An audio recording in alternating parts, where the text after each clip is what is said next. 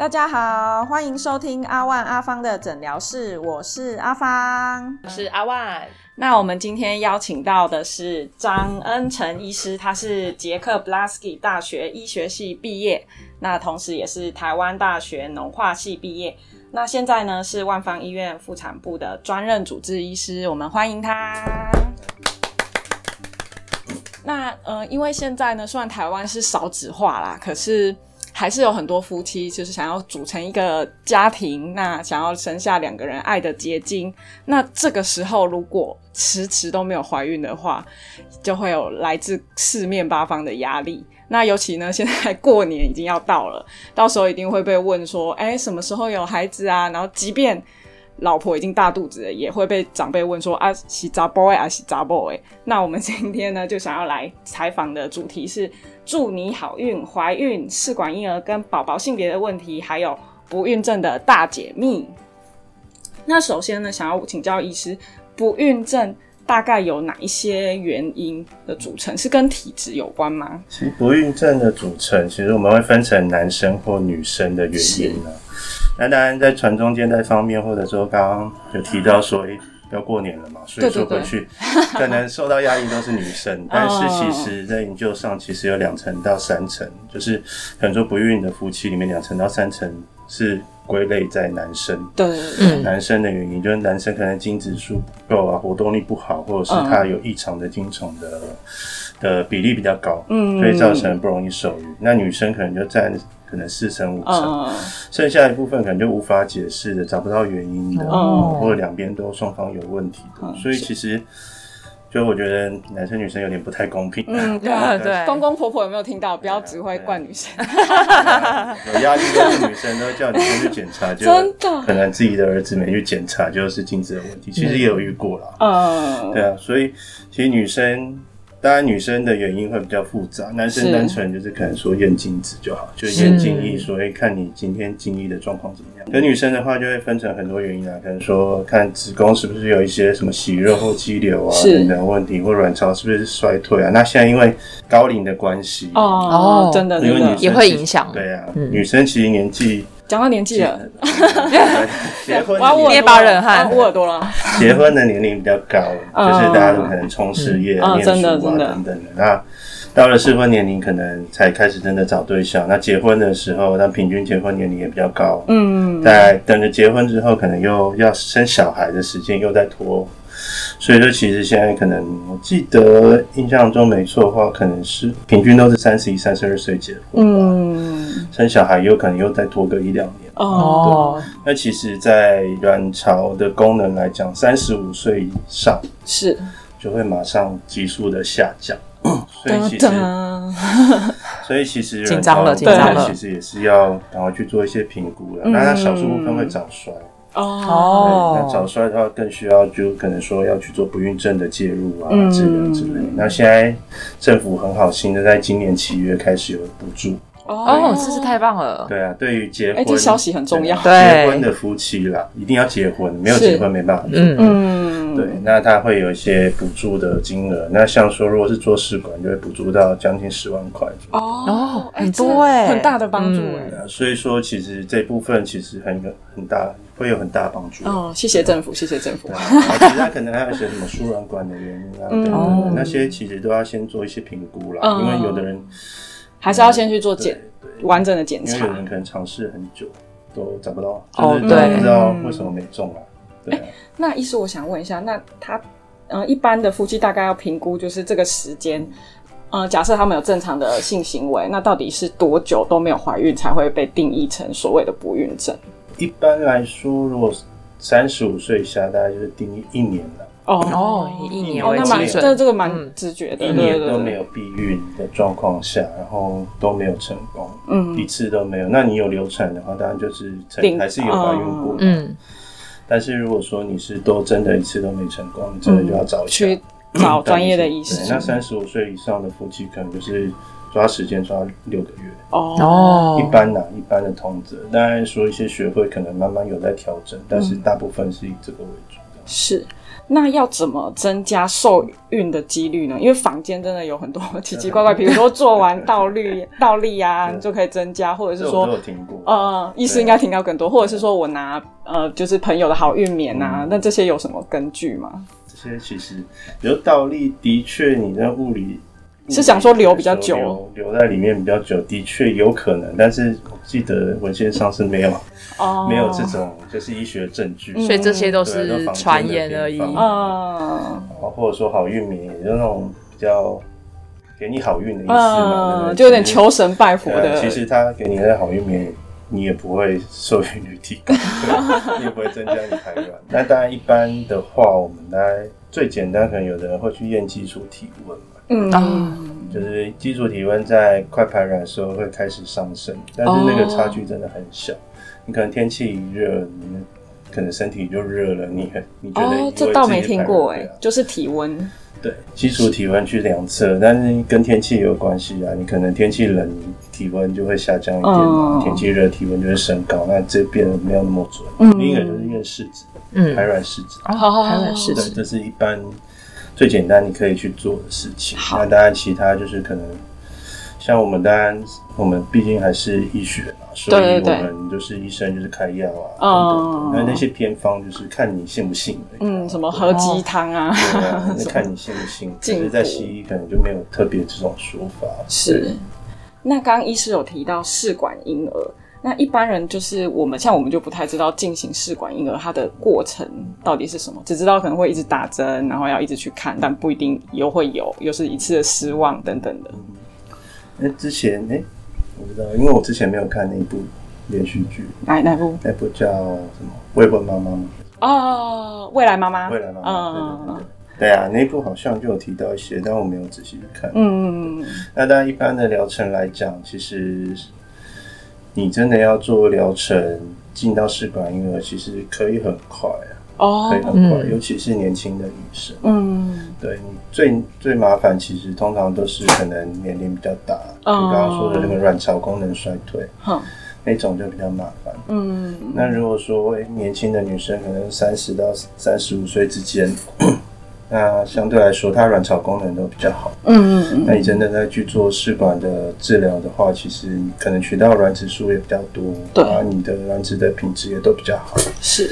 那这样受精成功几率都比较高。所以它的原理是，就是先从女性身上取出对健康的卵子。应该说，我们会把它分成说人工受精或者试管试管婴儿，是这两个不太一样。嗯。对，人工受精就。意思说，你其实走的路径应该不能说走路径，就是精子还是要经过重重的关卡。嗯，就可能说，本来它就去游，对，它从阴道游到子宫颈，从子宫颈游到就游泳比赛开始游，游到输卵管。嗯，那卵巢当然它要排卵，然后跑到卵子要到输卵管，然后他们在输卵管受精。是，那可是，在人工受精的部分，可能就是我们会把那个精液把它浓缩，然后可能女生的部分就是打一些针，让她的一些卵巢可能可以滤泡一个可以发育，嗯，然后可以排卵，打排卵针这样，然后在适合的时间把精液把它注入进去，直接注到子宫腔内，可是它它还是要有。哦，还是要有。我刚刚以为是，对我刚刚以为直接注入就就中了，没有。子宫腔有到输卵。管，嗯，对，那另外有一段，它已经少有很多段了，哦，对，所以成功率要提高。那这种是对不用手术的方式，嗯，对，因为如果是试管婴儿，你就需要做一个手术。等于说女生一样做一些疗程，嗯嗯，然后打针的疗程，然后到差不多排卵成熟的时候，那时候要做一个取卵的手术，嗯，然后就要做一个舒眠的麻醉，嗯，然后把卵子取出来，取出来之后，那可能当天先生也把他的精液送来，嗯，然后在实验室做受精，是，然后在实验室做胚胎的培养，然后可能培养到第五天，那这个可以把它冷冻起来，嗯，就等到之后。之后你可能下一个周期比较稳定，那就再把它植入进去。OK，那两个差别呢，就是试管因为，你可能假设你这次可以取到很多的受精卵的话，嗯，成功的培养出很多受精卵，你可能这次成功了，你可能过一两年，你想要又再下一个小孩，嗯，那你可以把冷冻的这胚胎再解冻再植入，不用再去做那个。比较不需要做之前那么辛苦的疗程。嗯，那医师我想问一下，因为刚刚您有说政府补助十万，那想说就是提供民众一些参考。那如果试管婴儿一般来说，它的价位的 range 在？如果是之前完全全自费状况，一般都落在大概十到十五万左右，一般啦。当然就要看说你有没有做一些基因检测或其他额外的一些东西嗯，对。那人工受精，我记得大概就是五万左右。五万左右，有政府补助很有差。对，真的真的是谢谢政府。那试管婴儿对爸妈或者是对婴儿本身有什么影响吗？因为好像有说试管婴儿很容易生出双胞胎，啊，爸妈的体质也会改变吗？还是其实没什么影响？其实还好了。嗯，爸爸当然是完全不影响。对，女生的部分的话，可能就是要。其实大部分如果疗程没有做很久，其实都还好。是对，因为那是短短暂的刺激。它真的疗程，你如果说取卵疗程，其实快则可能你真的时间很好，那你可能一个月内你就完成这个疗程，其实很快。哦，对。那所以对身体的负担其实都还好。嗯，那对小孩子来说，当然你说生宝宝的话，有可能啦，就是双胞胎的问题。双胞胎当然在产科医师的角度来讲是很大风险。嗯，它是什么原理啊？因为你讲说同一一个房间住了两个宝宝。哦哦，然后住了两个宝宝，那他本来空间就不够大。嗯，那他可能比较容易，可能宝宝会比较小啊，或早产啊，或者说可能。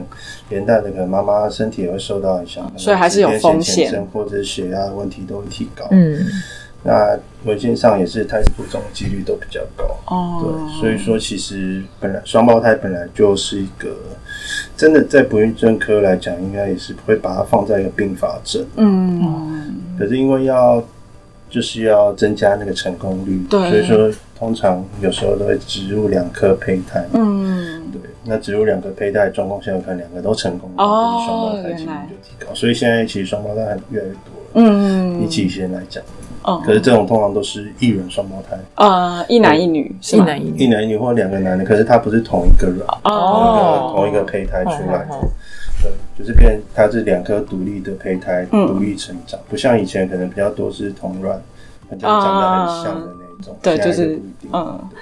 那想再请教医师一个问题，就是。那试管可以选择男生或女生吗？还是其实有成功就谢天谢地啊？其实试管其实我们如果说有基因检测的话，是。应该说基因检测其实它就是主要是去认一些染色体的异常，嗯，那当然它可能也是可以认到一些可能那个性别上的异常哦，但是通常不会就是。病人他不会知道这些报告哦，对，嗯，对，实验室那边也不会把后面的一些，他只会跟你说，哎，可能那个，因为毕竟我们染色体有二十三对嘛，哦，那最后一对那个课就很复杂，对，很复杂，浮现出来，最后一天对，就是跟性别有关系嘛，但是他会发一些，可能假设你说性别的那个 X Y 染色体有异常，他就会发一场报告，嗯，所以他讯号不一定会发在报告里面，哦，但是。你真的说，实际上实验室可能应该知道这个胚胎是男生女生。哦，对，但是因为基于对啊男女平对对对，先求有就好了，不会特别去，而且是男是女都好，对啊对啊对啊。现在其实年轻的夫妻都男生女生都都可以，对对。反而我觉得要女生的比较多，我也觉得，对，因为自己是女生，对，女生比较贴心的，真的。那现在就是传统的家庭还是比较多，然后长辈们都会希望爸爸妈妈就是可以生个男孩子，然后来做传宗接代啊，这样子。就是，然后他们独子的话，对，就会很对。然后就是他们会听一些房间啊，好像吃了什么药就可以就是生男生或生女生这样子。是有这种说法吗？以科学根据来讲，应该是没有了。哦，对啊，所以这是真的是一个传言，对，又是求求神拜佛了。对啊，可是你说坊间传说这些，你当然你想要试，当然是可以试试看。但是你说跑来问我们医生的话，我们当然会跟你说，嗯，我们在医学上没有这些根据，你是可以自己试试看。对，也没有人，应该也没有人去做这些统计，所以你真的吃了什么东西？那你吃了什么东西？你要知道你吃了多少，你的剂量是多少，我们才能做研究啊。对啊，那基本上这个东西参考参考。对，还是建议不要乱吃。那体质是真的会影响生男生跟生女生吗？我有曾经有听过这个啦。对啊，可能什么酸性体质、碱性啊，对对对对，有听过酸性比较容易生女生。可是，一样就跟刚刚说的嘛，就是可能没有没有真的有确切的，没有一个确切的科学根据。通常我们我们在医生的角度来讲，也毕竟我们受到训练，就是你要有证据嘛。嗯，对。可能说有人去做这研究，然后可能国外的一些文献有真的报报道过这些东西，那你要看它里面的研究的内容到底是怎么样，我们才能敢跟。病人不不能说病人的产妇，产妇应该是产妇。产妇说这些东西是 OK 的，但是基本上没有这种强烈的证据，我们就会说你参考就好。嗯，对。那有一些很厉害的人啊，他们就是会看到那些孕妇。然后那个孕妇的那个肚子比较圆或比较尖，就可以判定说是生男生或生女生嘛。我也听过啊，可是很多那种哎，可能在家里说哎，这是男生，这是女生，结果？结果超音波做出来就不，其实 也是，所以这根本就是也是一个传言，传言，我们要破除大家的传言，连三破了。对，其实那些都是可能就是老人家想的吧，对啊，可是或者他跟我经验，那种看农民历的。哦，那真的很扯。呃，农民历，然后可能哪一算哪一个月还哪一天受孕的，他测是男生还是女生，我也听过。哇，那那婆婆就可以当医生了。对，那种也有。这些都是比较听邻居在传言，传来传去，然后大家就觉得是这样子。对啊，对。所以其实我觉得就参考啦。嗯，目前毕竟就是。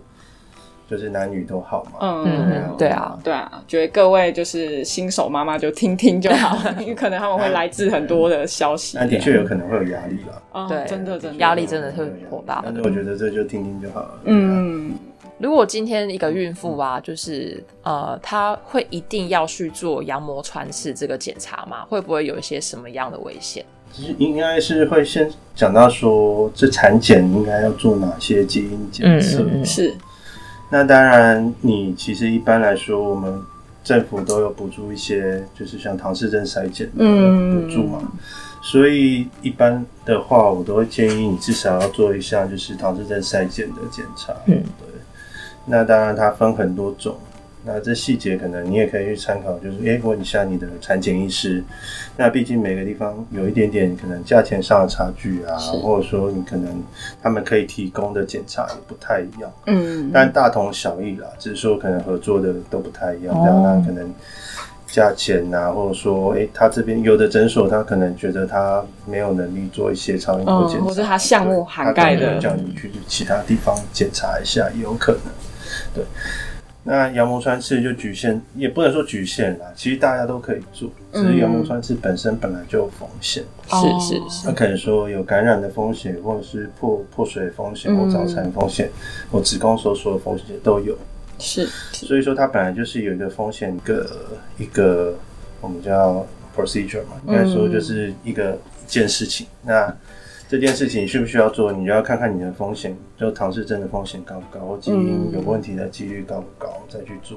那通常因为现在政府有补助的部分，大概就是针对三十四岁以上的孕妇，会做部分的一个羊膜穿刺的补助。是，所以当然都会建议三十四岁以上的女性去做，就是羊膜穿刺。哦，嗯。当然，其实有一部分的女性，她可能因为通常。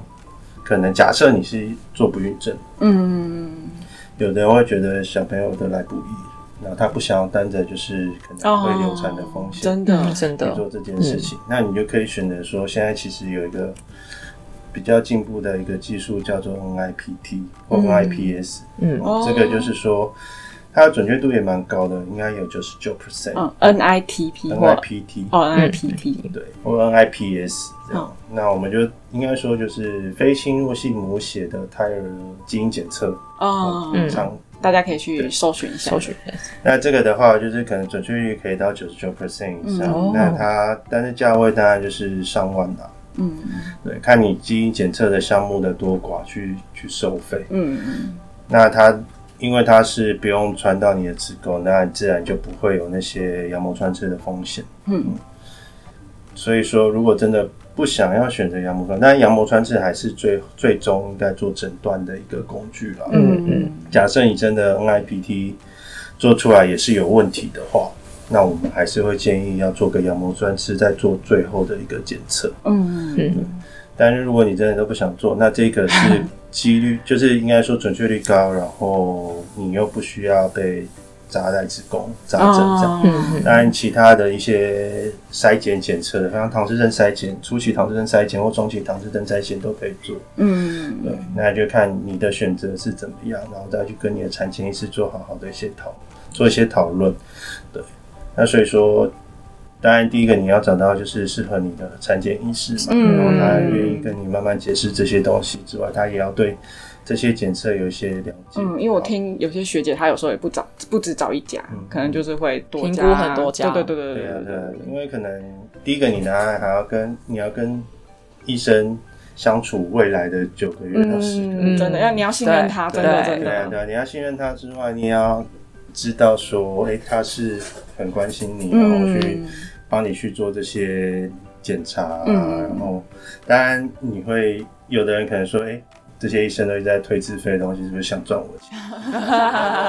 不一样，对，所以说，我觉得要看个人的选择，嗯，看可能医生介绍内容怎么样，你才去自己做，有没有对对你做个衡量？这样子没有说哪一件事一定是最正确，是是是。但如果真的是高龄，还是建议就是做羊膜穿刺。哦，对啊，那其他就是看个人的选择，是是。那我们刚刚也有说，其实生男生女都好嘛。那所以各位新手妈妈，如果假设真的现在还在备孕阶段的话，就是要好好去寻求专业的医师。那呃，其他的压力或者是坊间的，真的是就是听听就好。那我觉得另外一半也很重要，就是呃，生孩子是两个人的事，所以两个都要互相彼此支持。那今天也很谢谢张恩成医师专业的解说，希望有帮助到大家。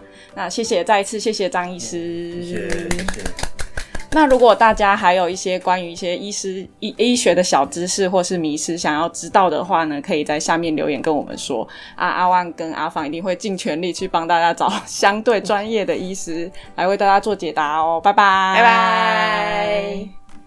听众朋友们，如果喜欢我们今天分享的内容的话，不要忘记订阅加分享我们的频道哦。